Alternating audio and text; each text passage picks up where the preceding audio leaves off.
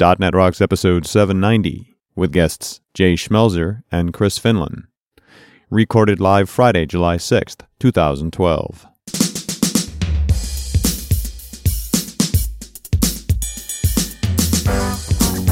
This episode is brought to you by Telerik and by Franklins.net, training developers to work smarter. And now offering GesturePak, a powerful gesture recording and recognition system for Microsoft Kinect for Windows developers. Details at gesturepak.com. And now here are Carl and Richard. Thank you very much, and welcome back to .NET Rocks. It's Carl, it's Richard, and we're all here. Uh, it's going to be a great show. What's up, my friend? Ah, it's summertime. How much better can you get than that? What am I doing except smoking meat and having parties? You know, you really shouldn't smoke meat. It's bad for your lungs. Yeah, well, plus it's a real bugger to keep lit. Yeah, really. Okay, with that, better know framework. Thank you for saving me. You're All right, welcome. What do you got? That's what friends are for. So, I'm going to violate the NDA and share something that came across the regional director's uh, mailing list. Really? We're not supposed to do that. However, this is all public stuff and it's good knowledge that I just had to share. Somebody asked a question on the alias, it, uh, and the question is, in WinRT, is it possible to call an async method synchronously? What? Is it possible to call an async method synchronously? In other words, you know, just something that's marked with uh, async Mm-hmm. instead of doing an await or whatever. You just you want to call it and wait for it and wait for it to come back. Right. And so Stephen Toub, who's been on our show many times talking The about all this Stephen stuff, Toub. the Stephen Toub. And Yep. this is the coolest part about the RD alias is the guy who wrote the code answers the question. It's so cool. I recommend everybody should be an RD. so he says, if your goal for demonstration purposes, this is what, because the guy said, I know it's just for demonstration purposes. Don't ask why, but is it possible? He says, if your goal is to block waiting for the async operation to complete, you can use dot as task, paren paren, dot wait, paren paren. Hmm. Or dot as task dot result. Or dot as task dot get a waiter dot get result. Just keep, I love it. Three ways to do the same thing. Just course. keep in mind that if you block the UI thread, you could be in for pain. The pain could be responsiveness issues or it could be a deadlock if the async method you're calling internally requires getting back to the UI thread in order to complete its operation. If the latter, you could work around that by wrapping the operation in a task.run and waiting on the resulting task. For example, task.run, uh, you know, equals greater than winrt some async dot as task dot wait. I love reading code on a radio show. It's great. nice. As long as the async method being invoked doesn't have any kind of thread affinity. I just love that. Thank you, Stephen, for being so awesome. And uh, there's a an edge case that clearly, you know, it's not obvious how to do it. And yet there's still three ways to do it. Three ways to do it. That's the rule. Microsoft, it's your foot. It's your foot. Who's talking to us, Richard? I, considering our guests, I had to grab a comment off of a previous uh, Light Switch show. So this is from show 699 with Jay Schmelzer when we were talking about Light Switch. And this comment is from Steve Schlatter, who asks, I built a business around, quote, scaled access applications, access that became a front end to Oracle. I'm curious about whether Light Switch is the long awaited, quote, access.net. Hmm. For me, Access delivered on the promise of scalability, and users considered it to be friendly because it was already installed in their machines via Office, although most never really understood what Access was. Well, can you answer that? Maybe we all get our guests to answer that question. You Yeah. know, that's a, it, it's a good one. Steve, great question. Uh, we can, we're going to debate it for you. We'll make a chunk of the show dedicated to answering that particular question because it's not an easy question to answer. And I'll get a .NET Rocks bug out to you right away. And if you'd like a .NET Rocks bug, write a comment on the site at .NETRocks.com. And before we get started here, I need to tell you that Pluralsight provides comprehensive developer training online with over 250 hardcore courses authored by industry experts, 12 to 15 new courses every month, a free 10 day trial, 200 minutes of access to their library. Pluralsight offers a wide range of training courses, including coverage of iOS, Java, Android, web development, and pretty much anything Microsoft, including several courses on .NET internals and advanced debugging techniques. All sorts of great stuff. Try Pluralsight today. Subscription plans start at just $29 a month. And with that, let me introduce our guests. Jay Schmelzer is a director of program management on the Visual Studio team at Microsoft. Jay and his team are responsible for the Visual Studio design time tools and runtime components used to build apps that leverage Microsoft Office client and server products. Many of the Visual Studio features vital to end-to-end application development experience, including data design time, building and consuming WCF services and deployment, as well as the application programmability and extensibility available in Visual Studio tools for applications. Prior to joining Microsoft, Jay was a partner with a leading consulting firm and specialized in the design and development of enterprise apps. Jay has authored several articles and books on application development and is a frequent speaker at conferences. And our second guest is Christopher Finlan. Christopher is a senior business intelligence specialist in the Global Software Technology and OEM Partners Group at SAP and is considered a go-to resource when it comes to designing and implementing innovative, customized line of business and reporting applications that far exceed end user expectations. He has over 13 years of industry experience with a strong background in both the SAP and Microsoft technology space.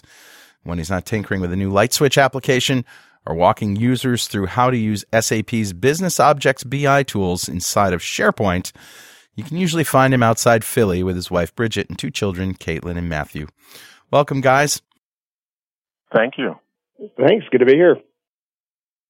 So, you guys, uh, speaking of you know the the whole access question, got me thinking about old technologies. You guys remember this old technology we used to use, um, Silverlight? Oh, Yes. Oh, Yes. I'm sorry. It's going to be one of those shows. That's not a real question, of course. I just wanted to hear the laugh. nice. So, Christopher, Yes. uh, you have been pointed out by Jay as a guy who has written a ton of really cool apps using LightSwitch for a Fortune 500 company, and they just love it. Can you tell the story of how you stumbled into LightSwitch? Well, sure. I mean, I'm surprised Jay had time to point me out after writing that bio because I'm sure that took him several days to cobble that together. My God, it took me half an hour to come up with those two sentences for myself. So, um, the, the light switch applications that I've built. Well, uh, funny story. Which I'm sure is why Jay wanted me on here. Is last August I was out in Minnesota visiting a friend of mine who actually works for Microsoft. So, uh, as I was relaxing one evening and uh, kind of tired and just you know killing time before I fell asleep, I was reading through several articles, and one of which uh, mentioned a plugin for a tool called LightSwitch that allowed users to use a tool that was basically an online pivot table tool that allowed them to do all of the functionality and drag and drop uh, usefulness that they find when they dump their information into Excel and simply pivot it. And so I was quite intrigued by this because I had built a couple different reporting applications and I found that the vast majority of end users were simply taking the data and dumping it into Excel files and then pivoting that information. So what I did was is I went and I uh, checked it out at the at the website and I was like, wow, this is really impressive. And I put together a very simple light switch application because again, I have a background in using IIS and using uh, Access and using other tools, so it wasn't very difficult to put something together and then load it up to the web and show it to some people and people were very impressed and I was able hmm. to do this in an extremely short period of time. And so from there I became more and more intrigued with the product and I started building out different things and and one thing led to another and now I'm on your show telling you this story. How how when you say a very short period of time, how long did it take you from watch a light switch overview video to version 1? Well, if you're talking about the reporting application itself, it took me about five minutes. I mean, you're you're literally choosing a database or building a table and then choosing a screen with this particular component, showing it on the screen, and it just works. There's nothing else to it. I mean, that is a obviously a very simple application, but it was one that was extremely valuable for the uh, for the users that were using this application Mm. because again, it was something that was meant to be a complement to their other tools in the tool in the toolkit that we would provide for them as far as reporting on the different financial reports they need in their day to day business. So mm.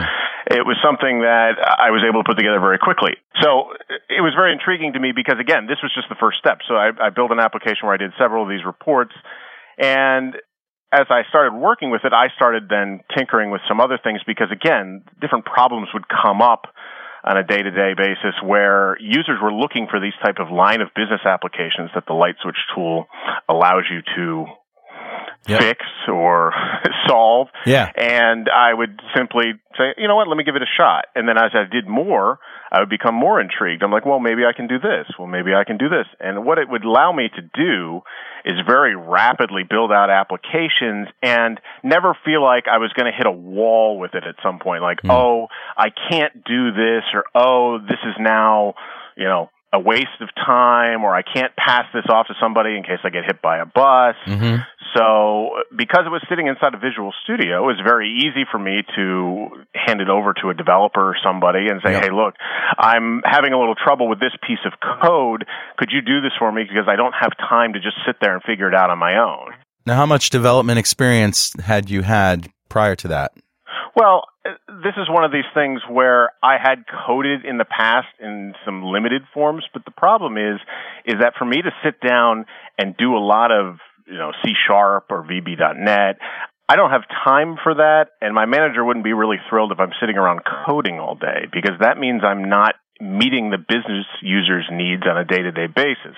Because uh, again, my title is Senior Business Intelligence Specialist. That tells mm-hmm. you about half the story of all the different stuff I do. Okay. I act as SharePoint Administrator, SQL Server DBA. I build out reports in Business Objects and in Microsoft Tools. Mm. I, am handling end-user technical questions. I'm cr- creating documentation around all this. Right. I'm putting together. So there's a lot of different stuff that I do throughout the week, and I'm working, you know, 50, 60, 70 hours a week at times times, I can't take a chunk of that time and say, you know what, I'm going to take 20 hours this week and try and code this piece out, and this will affect this small problem, right. and then I can do testing around it.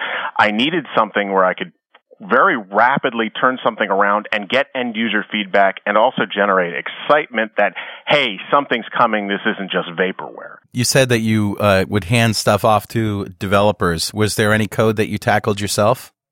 Oh, sure. I do. I mean, honestly, the vast majority of coding I did myself. There was, I think, one or two small projects where I would hand it to the developer and say, I don't have time to build this. Yeah. It's more complicated than I can devote the time to figure it out at this point. Can you just do this? But I'd say 98% of the time, I would simply do the code behind the scenes in C sharp myself. That being said, the great thing about LightSwitch is that I don't have to do a lot of code to build these applications. Sure. Yeah. So, I mean, I'm always looking for a quicker way to do something that's a better, more efficient way using my time. I mean, as a developer, your job is not to code. Sure. Your job is to build an application that people can use. If Absolutely. coding is part of that, that's great. If it's not, or if you can avoid that with something that does the job just as well, well, I think uh, that's a that's a great thing. Sounds like you go to the Church of Billy Hollis, so that's great. yes. so how many apps have you created and are, these are all just internal SAP apps that that do various things? Well, again, this is the this is the unique thing about LightSwitch is that I mean SAP and Microsoft are obviously valued business partners. So as I started using LightSwitch internally for different one-off applications, again, these are the types of things in the past that would be handled by Excel, or right. they possibly could be handled by Access if somebody knew Access well enough to put something together, or it was handled by a custom development project that would cost a lot of time and money. So I was doing these little applications that actually grew over time for several different groups. And again, these were taking 95 to 98% less time than previously. And that's not an exaggeration, by the way. I mean, I give you an example of two years ago, one of the major projects I did, we had a developer brought in. He took three to six months to build a project and I actually on my own thought I could build the same thing in LightSwitch and I replicated it in about five hours. Wow. So, I mean, eh, but that's the beauty of this product is that it allows you to do this type of rapid turnaround. And again, it probably needed some tweaks or some tweak, uh, some polishing of the rough edges here and there, but it was, it was basically there. It had all the core functionality that it needed to do.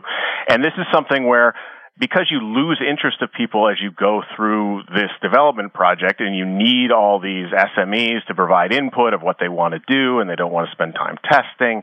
And if you're working with a developer who's not exactly familiar with the SAP culture, exact, or what people are looking for, what the business is all about, then you have this problem where the project starts, everyone's really excited about it. Then two, three months in, they're like, "Oh, that's still going on. I thought we'd have something Yeah. by now. We're just doing it in Excel. Forget about it." And SME, what's an? SME? Um, really smart person? No, it's some subject matter expert. Oh, okay. Uh, The per- people who they're the ones who know the business. Because if you're bringing in a developer, they're not going to know the way that that internal business unit operates on a day to day basis. They're going to be like, "I can build you something, but tell me what you're looking for. How does your business work? What's the flow of this supposed to be like? What's the process?" I'm, I'm, it's my job to be the acronym police. That's all. oh, sure. No, at People SAP we have that. we have lots of acronyms there. So Yeah, you are you are an acronym. that's right. This portion of .NET Rocks is brought to you by Telerik, makers of Kendo UI. Are you a web or mobile developer who wants to build amazing sites and apps? Looking for the best tool out there that can really improve your development work?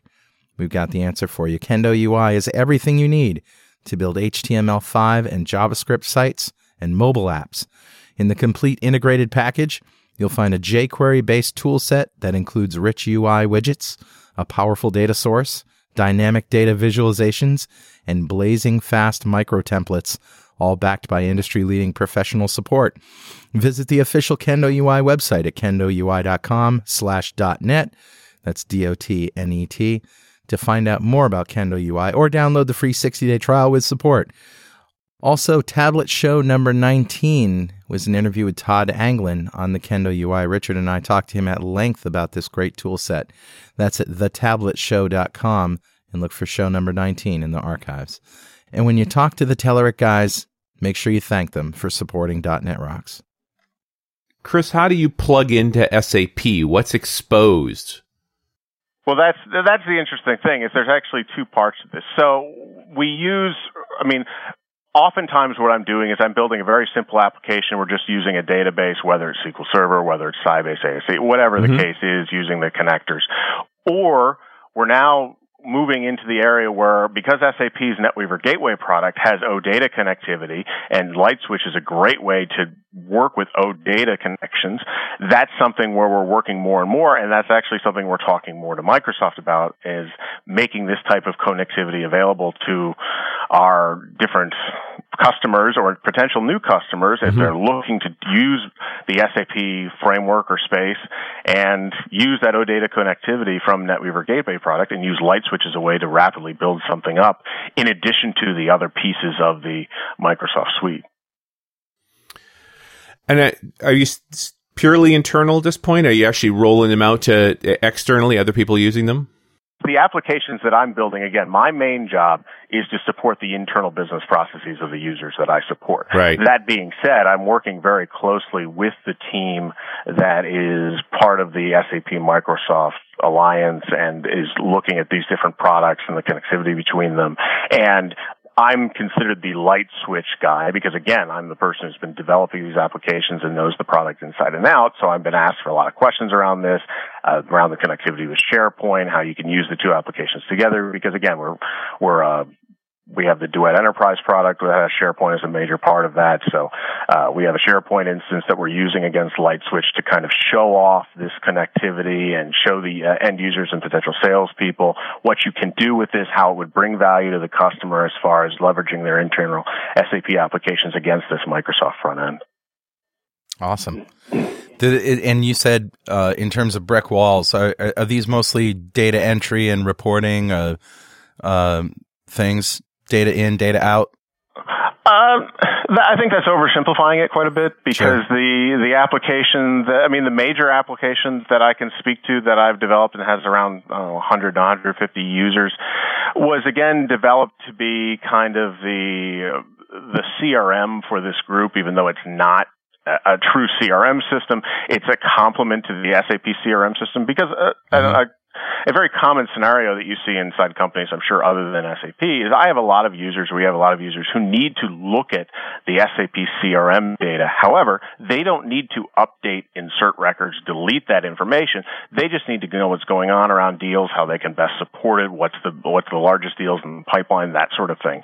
So what this does is it allows us to leverage that information in an environment that allows them to append to that information, get that information being refreshed, but create a connection against a custom data source that's affecting their line of business specifically, utilize workflow and email applications where you can put some code in and have an email sent off when a new, a new plan is built around a particular opportunity or particular partner.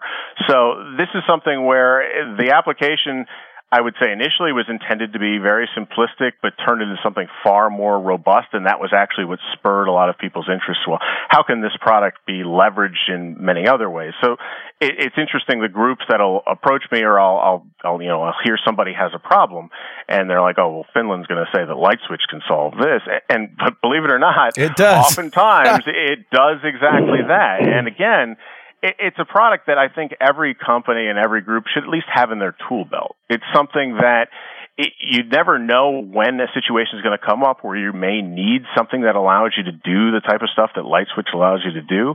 But man, it's becoming really, really valuable as far as now with the new mobility functionality being added to it with an HTML5 project output, uh, having this kind of rich desktop environment along with a mobile client is something that people are always looking for.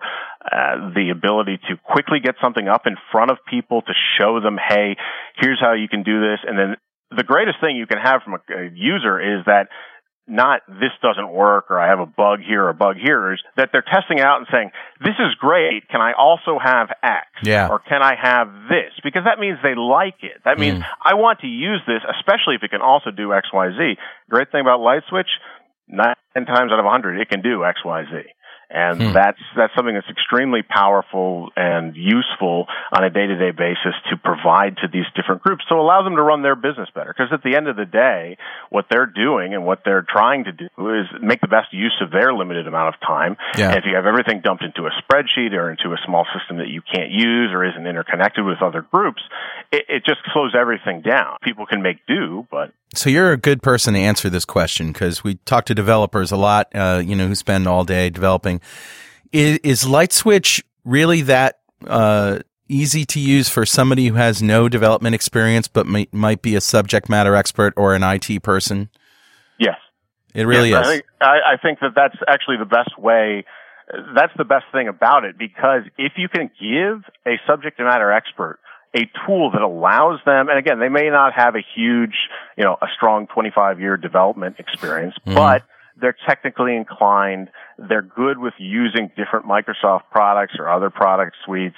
They're, they're savvy enough to figure out problems. I mean, LightSwitch is great in that again, I could go and use another application like ASP.NET or do Silverlight development directly, but I like the fact that it doesn't let me screw something up simple like when I'm setting up a new data structure with a database, I can quickly put together a bunch of tables and create the relationships with some drag and drop. And it does it in plain English. It makes sure that I don't miss anything so users aren't getting, you know, SQL errors on the front end or development errors of some sort. That it's something silly that I did right out of the box that as I got further downstream, I didn't even think about until I had to load it up and I don't look at that screen or whatever the case is. Mm. Uh, I mean, one of the things that I, I saw at the beginning of this year is this idea of what is it, a Code Rocks project, or there, you know, this this idea where the public can code, and you do this teaching self-taught training session for 52 weeks or something like that, and you're learning, I don't know, Java or something. And I was a little interested in that, but this is the type of thing where with LightSwitch, if you're doing development work, you can spit something out very quickly that looks really neat to people. Again, Silverlight right. does a great job of showing off something that looks very visually appealing and does some neat things.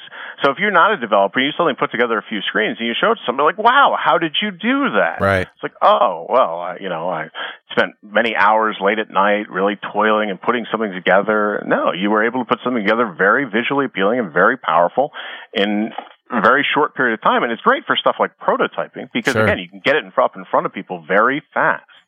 So, So- that's so- very valuable. So, Jay, congratulations. I mean, it seems like you've got uh, a really great case here of success in a big company with Light Switch. You must feel pretty good about that. yeah, no, it's pretty it's pretty amazing. I mean, you know, I got introduced to Chris a couple months ago um, through actually through some folks at Component One, who uh, is another group that, that I know Chris has been using some of their stuff as part of these light switch applications. Um, and yeah, from the first phone call, uh, you know, hearing you know the kinds of things that Chris has been talking about around you know time to solution, um, approachability, you know, solving that problem where you have this idea that everybody's excited about in the organization but if you can't start showing results very fast, the interest just dies off and Yep. the project dies. Yep. Um, you know, seeing how he was applying light switch to all those things was was music to my ears. Um, Yeah. So I have to actually say one of the things that was was pretty cool. Um, it hasn't happened to me a lot in my career, but uh, a couple of weeks ago we were down at Tech Ed uh, North America in Orlando, and and Chris was there, and we were chatting in the kind of the Visual Studio exhibit area in the booth area, and I was setting up a laptop to to do some ad hoc demos for folks, and and Chris was pulling out his laptop to show me the one of the apps that he'd built, and as we were getting set up, uh, another attendee came up, started asking me about LightSwitch and using it to build internal apps for some decision support combined with with data entry on the side. Um, and I just immediately looked at Chris and was like, Chris, can can we show him the app you built? And from that point on, I think 20 minutes in, Chris probably had 25 people around him, and he was just showing the product and talking about what we'd done. And so, you know, nothing cooler than seeing a customer showing off and talking about, you know, the product and what it's enabled them to do. So that was pretty fun for me. I hope you bought his ticket. Because he clearly paid his way at that point. I may owe him Yeah. a little bit, yeah. yeah, yeah, you know, SAP loves the fact that I go out and sell Microsoft products. That's really, really valuable stuff. But I mean, that's the great thing is that one of the things that I heard a lot at Tech Ed was people wanted to use Microsoft technology on front of, on the front end of SAP solutions. Mm. That was a common theme. I I mean, people would literally stop me like, "Oh, you work at SAP? I have a question for you." I was like, "Sure, let me put on my tech support hat here and see if I can help you out."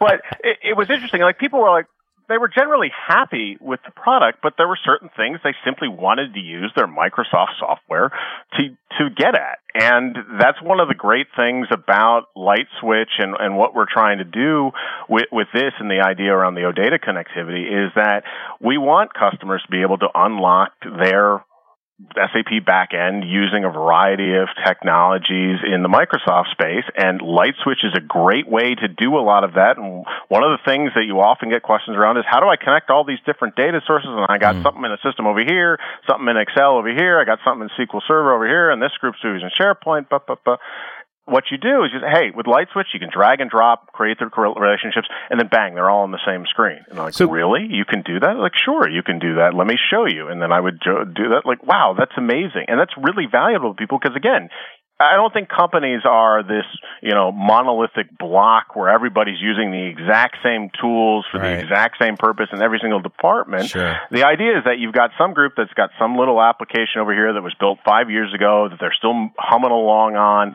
that's completely isolated from the rest of the back end. You've got the SAP internal system that's got the vast majority of the information. You've got some other group over here that's using this application. You need a way to connect all of those items. And eh, there, you run into any number of problems where you just, the, the access question that came up in the very beginning. One of the things that always frustrated me about access is that when I first started at SAP or when I was working my way through, occasionally you'd come across these legacy access applications that are sitting out there on an island. And the problem with that is it's kind of stuck in that self-contained bubble unless you upgrade the backend to a SQL Server backend or put it in some other database structure and then kind of recreate the front end in mm. another technology or using a Visual Studio in some way to build out an application. It's kind of stuck there. And again, I know you can, if you have access services with SharePoint, you could in theory connect them that way. But a lot of companies don't have that. So then you've got this kind of simple legacy application that you know it's working, but nobody's really sure how it works. But man, I really hope it doesn't break. yeah. And it's just sitting there by itself. Well, I need to pull this in with all the rest of this information. That's a really big job. If you had that, say, in LightSwitch instead, well, guess what? Then you can quickly create the connectivity with OData, or it's part of the Visual Studio Suite, so you can either have a developer work on it, or somebody who knows the business can go in there and, say, oh, I know what this is. Okay, let me do blah, blah, blah. And again, I think Access was a fine tool and is still a fine tool in certain situations where I think it's a great way to introduce people to databases and setting up relationships and working with tables and putting together little simple applications that maybe they're using or a group of small people. But you really are still kind of very self-contained with that. You, it's, very much something that, yeah, it's, it's sitting on my machine. It's sitting on my machine or a share or whatever. It's not sitting up on the web or in, in the cloud where a lot of people are now working. They want something in a web browser. They don't want it sitting on somebody's machine. They don't even want to use a desktop icon to get at the stuff. So, so there our our email or our comment was about you know is this the new Access? You've obviously had some experience with Access. Uh, what do you think the parallels are? I mean, I, I do. I think it. I think it's very much the new Access, but it, it does so much more in my mind. And again, uh, to be fair to all the Access developers out there, I used Access for a very specific purpose. I did some development work. I built some front ends. I built some databases, but I, I did not build out these monster, monster uh, access databases that could do a lot of these different things and different projects. Uh, for in my mind, the great thing about this is with with LightSwitch there is so much you can do and turn around very rapidly and have this ability now to do something that people can use on the desktop, people can use on their mobile devices in the future eh, to show off new screens, to bring in new functionality. I mean, this, this idea with the very, the way I started off the show talking about this one, uh, component that actually the company ComponentOne built. And again, there's really no other third party vendors other than ComponentOne that do light switch stuff in any sort of robust way that you have this incredibly powerful reporting tool where there's no development work necessary for that at all. You pick your table, you choose the screen, you are done. And then users have this enormously powerful tool where they kind of drag and drop this information, really work with it on a day-to-day basis, and you know save off use. It's a very, very powerful piece of software. Where in Access, you could do some stuff that was like that, but it required some work on your part, where you really had to go and kind of dig in or build macros or whatever the case was.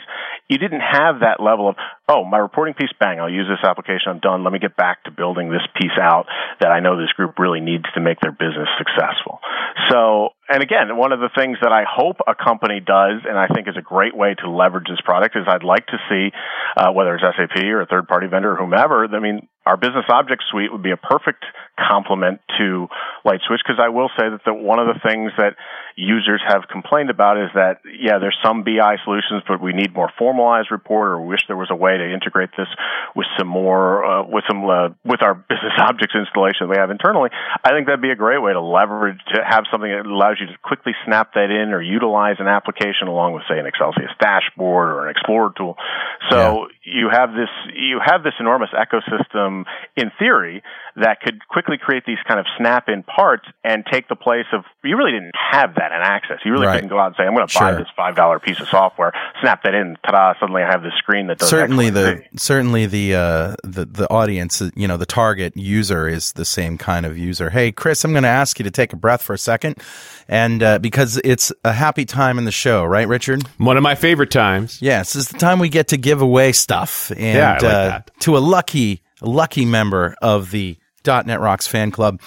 Today's winner of a Telerik Ultimate Collection is James Lazio from Manlius, New York. Sorry wow. if I'm mispronouncing your town, but golf clap for James. Golf clap for you, James. Uh, Telerik Ultimate Collection is uh, $2,000 worth of software from Telerik. It's just about everything they have in one box. So uh, thanks for thanks for being a fan. If you don't know what we're talking about, you too can win stuff all year long including $5,000 worth of technology, which we give away every December starting this year. Go to .netrocks.com, click on the big Get Free Stuff button, and you'll be glad you did. So this brings us to the latest developments in LightSwitch technology. And of course, I'm talking about the HTML client preview, uh, which is available on MSDN. Um, Jay, uh, first of all, let me ask you, Chris, uh, have you looked at this? Are you interested in uh, building HTML5 apps with with LightSwitch? Yes, absolutely. I mean, I absolutely have looked at it, and I was thrilled they put it on a virtual hard drive with Windows 8 because I am just dying to get my hands on mm-hmm. Windows 8, and that was sarcasm. I'm not that mm. thrilled that it was. I mean, I've used mm. Windows 8 quite a bit, and I've used it on a tablet and on the desktop. And I will say now that I've used it on a tablet, I'm better at using it on the desktop. And I think the HTML client looks really nice. And I played around with it a little bit, but because it's on its own separate hard drive, I yeah. have to kind of use it in the bubble. So I've just been playing with it and testing out and doing some very simple things here on my uh, development machine. But Do you find looks, the people I mean, that like your LightSwitch apps want them to work on their iPads and on their portable devices? Yeah, that's the first question that everybody asks when I do any sort of training around any sort of application. Yeah. Does this work on my iPad? Does this work on my tablet? Um, not yet, but there's this new piece coming out, blah, blah, blah. And again, one of the things I will say, and maybe this is down a rabbit hole or not, but I don't see a lot of people wanting to do heavy data entry work on their tablet. Yeah. What they want is business intelligence tools that run on their tablet so they can view the information, what's going on with the business, where they need to be at, and maybe some simple data entry where they need to quickly update a record or quickly put in a note or let people know what's going on. It's the dashboard idea.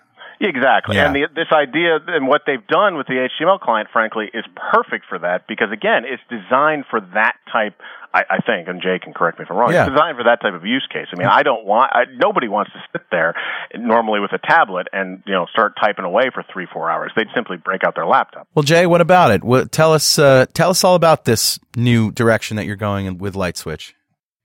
Well, yeah, so that's, that's very much what what we were targeting and what we're designing that, that HTML support for up in the initial releases. So the idea that, you know, acknowledging that these devices are becoming very popular um, and really showing up a lot in, in the business context, right? Whether it's something that um, was given to you by the organization and kind of managed, or more often than not, it falls into that, you know, bring your own device category where, you know, someone bought it for their own use. Now they want to take advantage of it.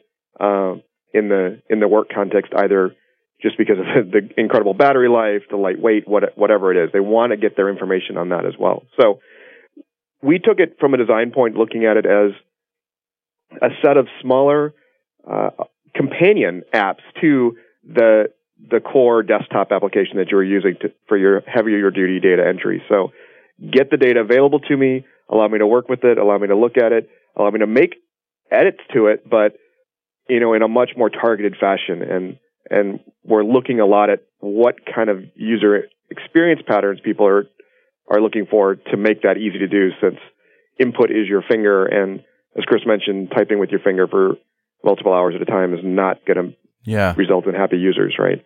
So that's really what we're doing. This is the question I think that's burning on everyone's mind is since you guys have so abstracted the user interface away from the developer, and, you know, they, we don't even talk about UI in the code. It, it's all logic. Is, is it possible then? Will it be possible at some point for us to take our LightSwitch apps that we currently have and r- sort of rebuild them as HTML5 apps without too much pain?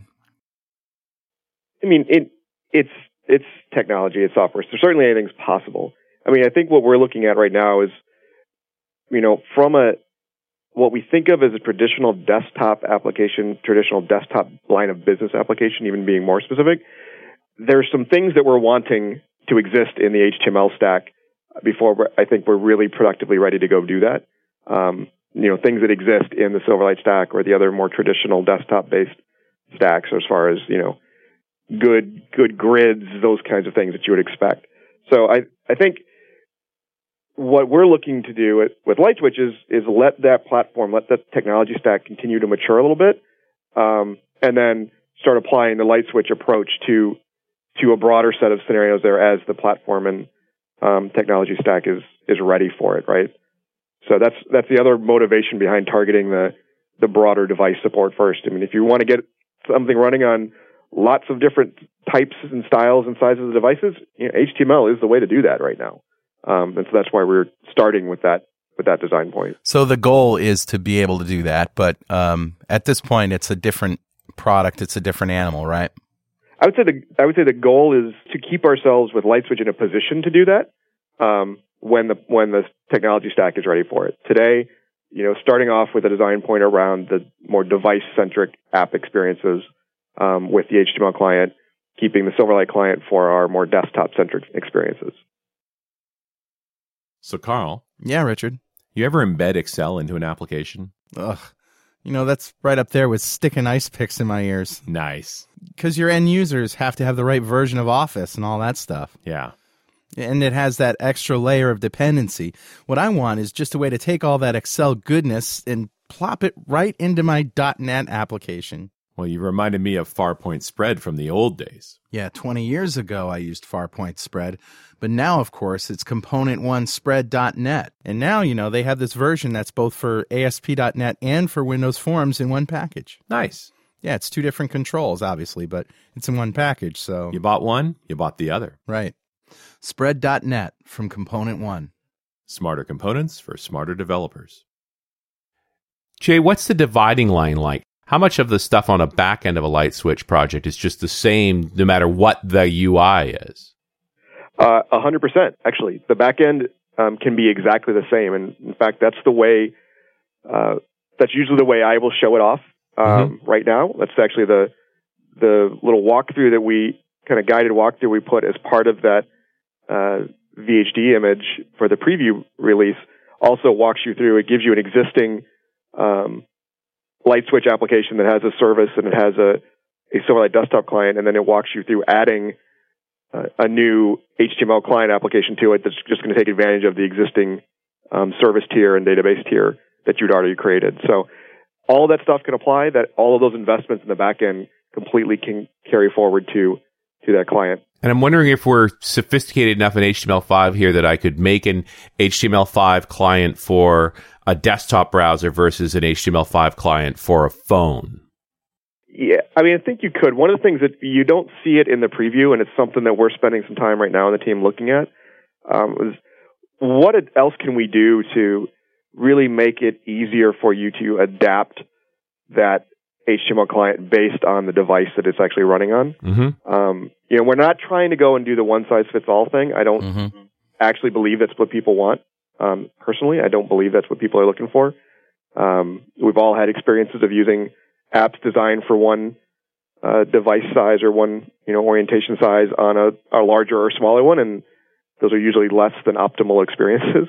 Um, Right. But having the having it be usable um, in no matter what device I'm on is potentially a an interesting thing to do. So we're looking at how we can do that, make that a little bit easier. there are specific features in HTML5, uh, and I've even seen Microsoft demonstrating this in a in a preview version of the Microsoft site, where as the screen space is restricted on any browser, certain elements change. CSS3 has support for this, just this idea that you have a, a graceful degradation or a, graceful compaction of the page when you go from a big screen to a small screen. So I'm, I'm just hoping you guys are plugging into all that HTML5 goodness. Yes, absolutely, absolutely. I mean, you know, we are certainly taking advantage of um, HTML as it as things hit the what I'll call standards level. So where Right.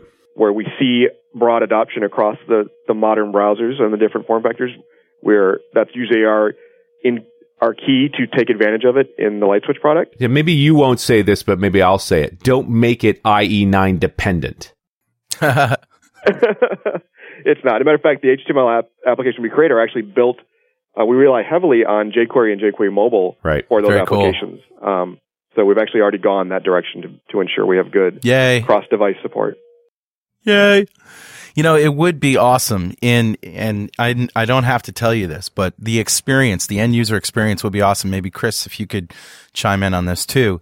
If you could take, um, you know, the LightSwitch app that we currently have, look at a screen and get a, a green light or a red light in terms of whether this can be an HTML5 screen. Do you know what I mean? Because maybe there's something in the Silverlight uh, technology stack we're using on that, like you know whatever it is that doesn't uh, that I can't do in HTML5 JavaScript um, yet. So it maybe gives us a percentage or, or things features that we could remove or rewrite, and then it get to a point where we can get a green light, sort of like a, a compiler warning, and then uh, be able to just port it over. Would love that.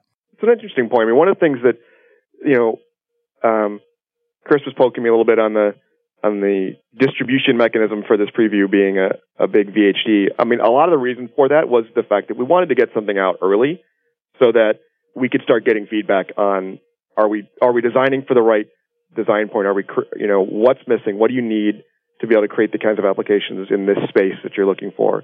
And I think one of the pieces of, of feedback we're really interested in is you know how many of the applications that you've created with LightSwitch today using Silverlight you actually expect would work and you'd want them to work in across these devices mm. and and then we can look at whether there are things we should do in the product to make that easier to get to. Yep. Um, I'll say right now, I don't have any interest in trying to do any kind of fancy code converter that says, "Oh, you created this, you wrote this, you know, .NET code in Silverlight. I'm going to magically make it work in in JavaScript." That yeah. I, am a long way from trying to do something like that. Sure. Because that's but, what we all want, right? We just want, I mean, uh, I built my app, make it in Silverlight, make it in HTML, like just make it happen. But if that, you know, most of the code that you write in a, in a LightSwitch app is logic code.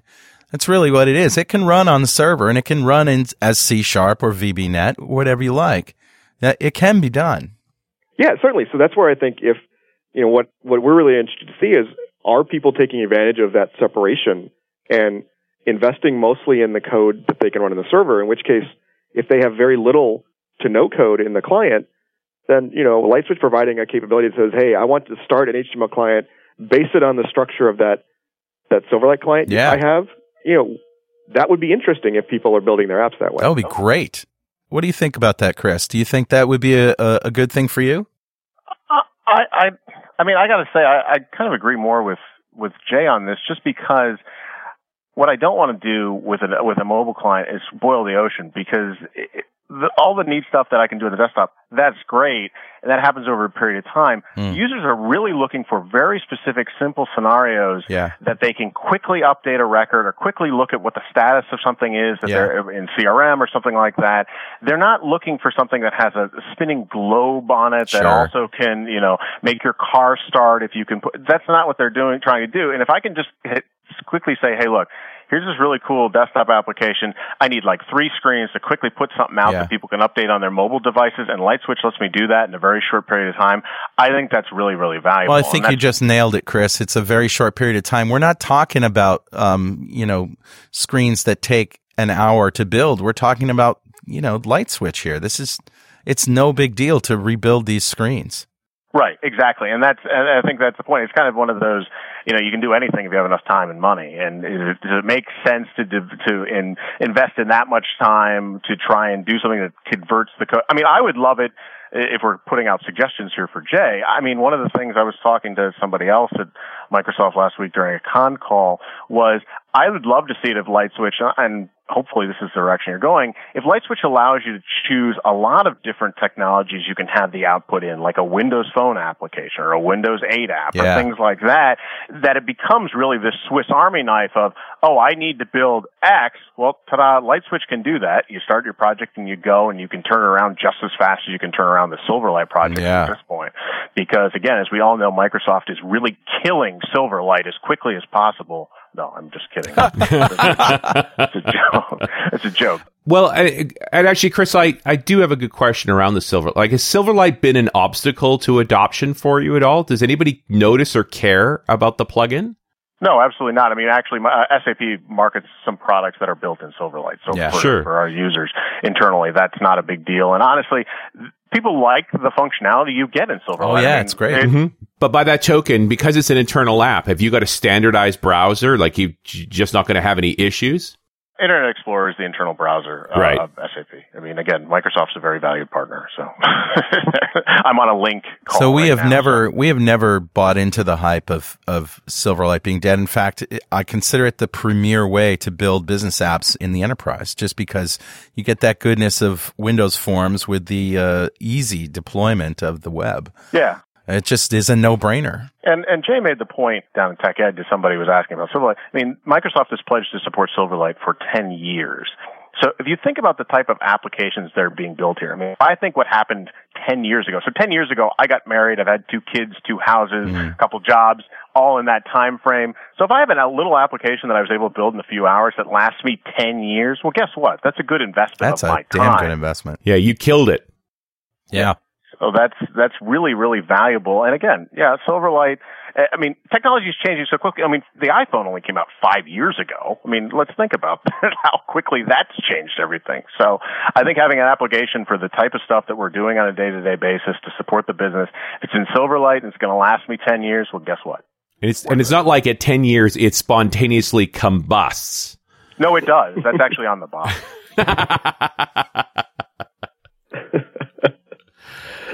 Uh, too much fun. But do you?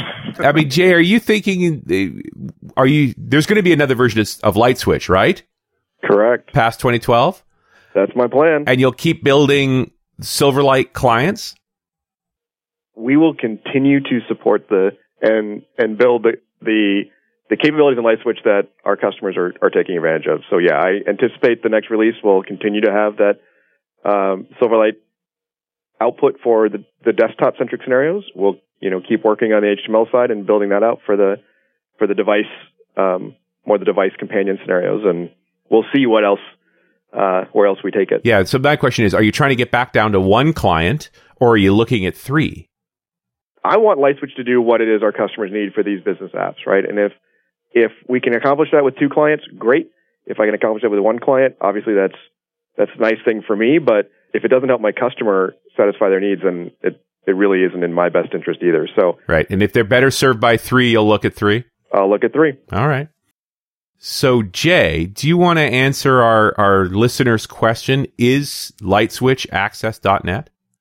That's a, it's an interesting question. I think the way I think about it, um, I think LightSwitch and Access have the great potential to be really strong um, companions of each other. Mhm. I think what what it allows us to do is is have the Access team take and focus Access on the kinds of scenarios it really has always wanted to be about, right? Which is really thinking about that information worker, simple to get up and running, you know, for you know, tracking applications, forms over data applications, really not wanting to have a, a lot of investment in custom coding behind that. Right. Um, I think it the presence of something like LightSwitch allows the Access team to really go do that, and allows LightSwitch to come in and take on that space where you want a lot of the productivity you get from a tool like Access in terms of time to solution and and speed to solution, but you also know that you're going to need to get in there a little bit deeper to implement some custom logic to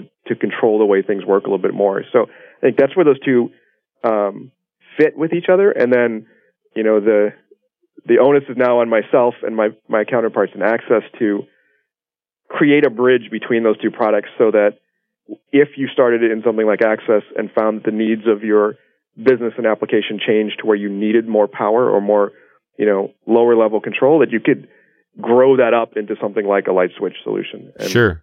I think, you know, today we would, I would, I could tell you we do that by connecting to the database level and we're using your data. hmm Um, I think we can do better there. The, Um, the client level is a whole other thing. I Mhm. mean, Yep. nobody talks about trying to get access onto a phone, Yeah. right. Right. but it's also you're not in the office suite. But then there's nothing, you know, one of the points that he made at the time was this whole it came with the machine already in, in form of office. There's nothing that needs to come with the machine with LightSwitch. There's no runtime per se. Correct. There's no runtime. So you just need a browser, Mm. which all, which every machine I know of comes with one of those. So Yeah. So one more angle, I know we're running low on time here, which is, and we haven't brought this up so far, uh, the cloud. I got to think that we have an HTML5 client. Suddenly, the cloud gets even more viable for for LightSwitch. the cloud has always been a really interesting um, component of the LightSwitch story. Um, in a lot of cases, what we we have found is that um, these departmental applications that are being created with LightSwitch, they're they're usually done. A lot of times, they're being done.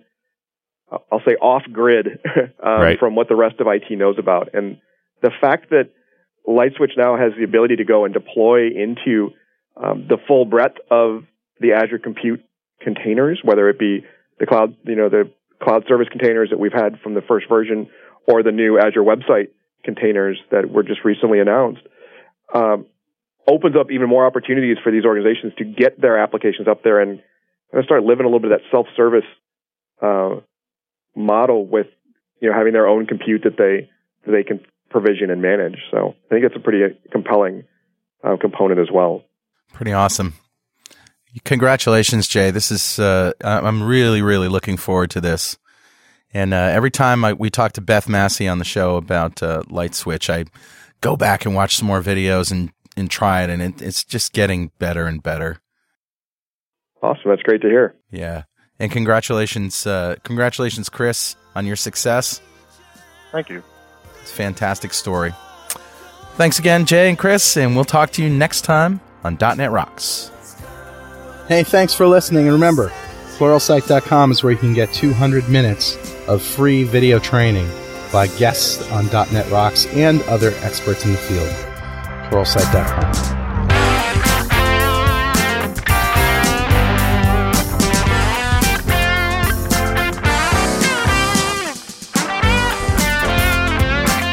.NET Rocks is recorded and produced by Pwop Productions, providing professional audio, audio mastering, video, post-production, and podcasting services. Online at www.pwop.com. .NET Rocks is a production of Franklin's Net, training developers to work smarter and offering custom on-site classes in Microsoft development technology with expert developers online at www.franklins.net. For more .NET Rocks episodes and to subscribe to the podcast feeds, go to our website at www.dotnetrocks.com.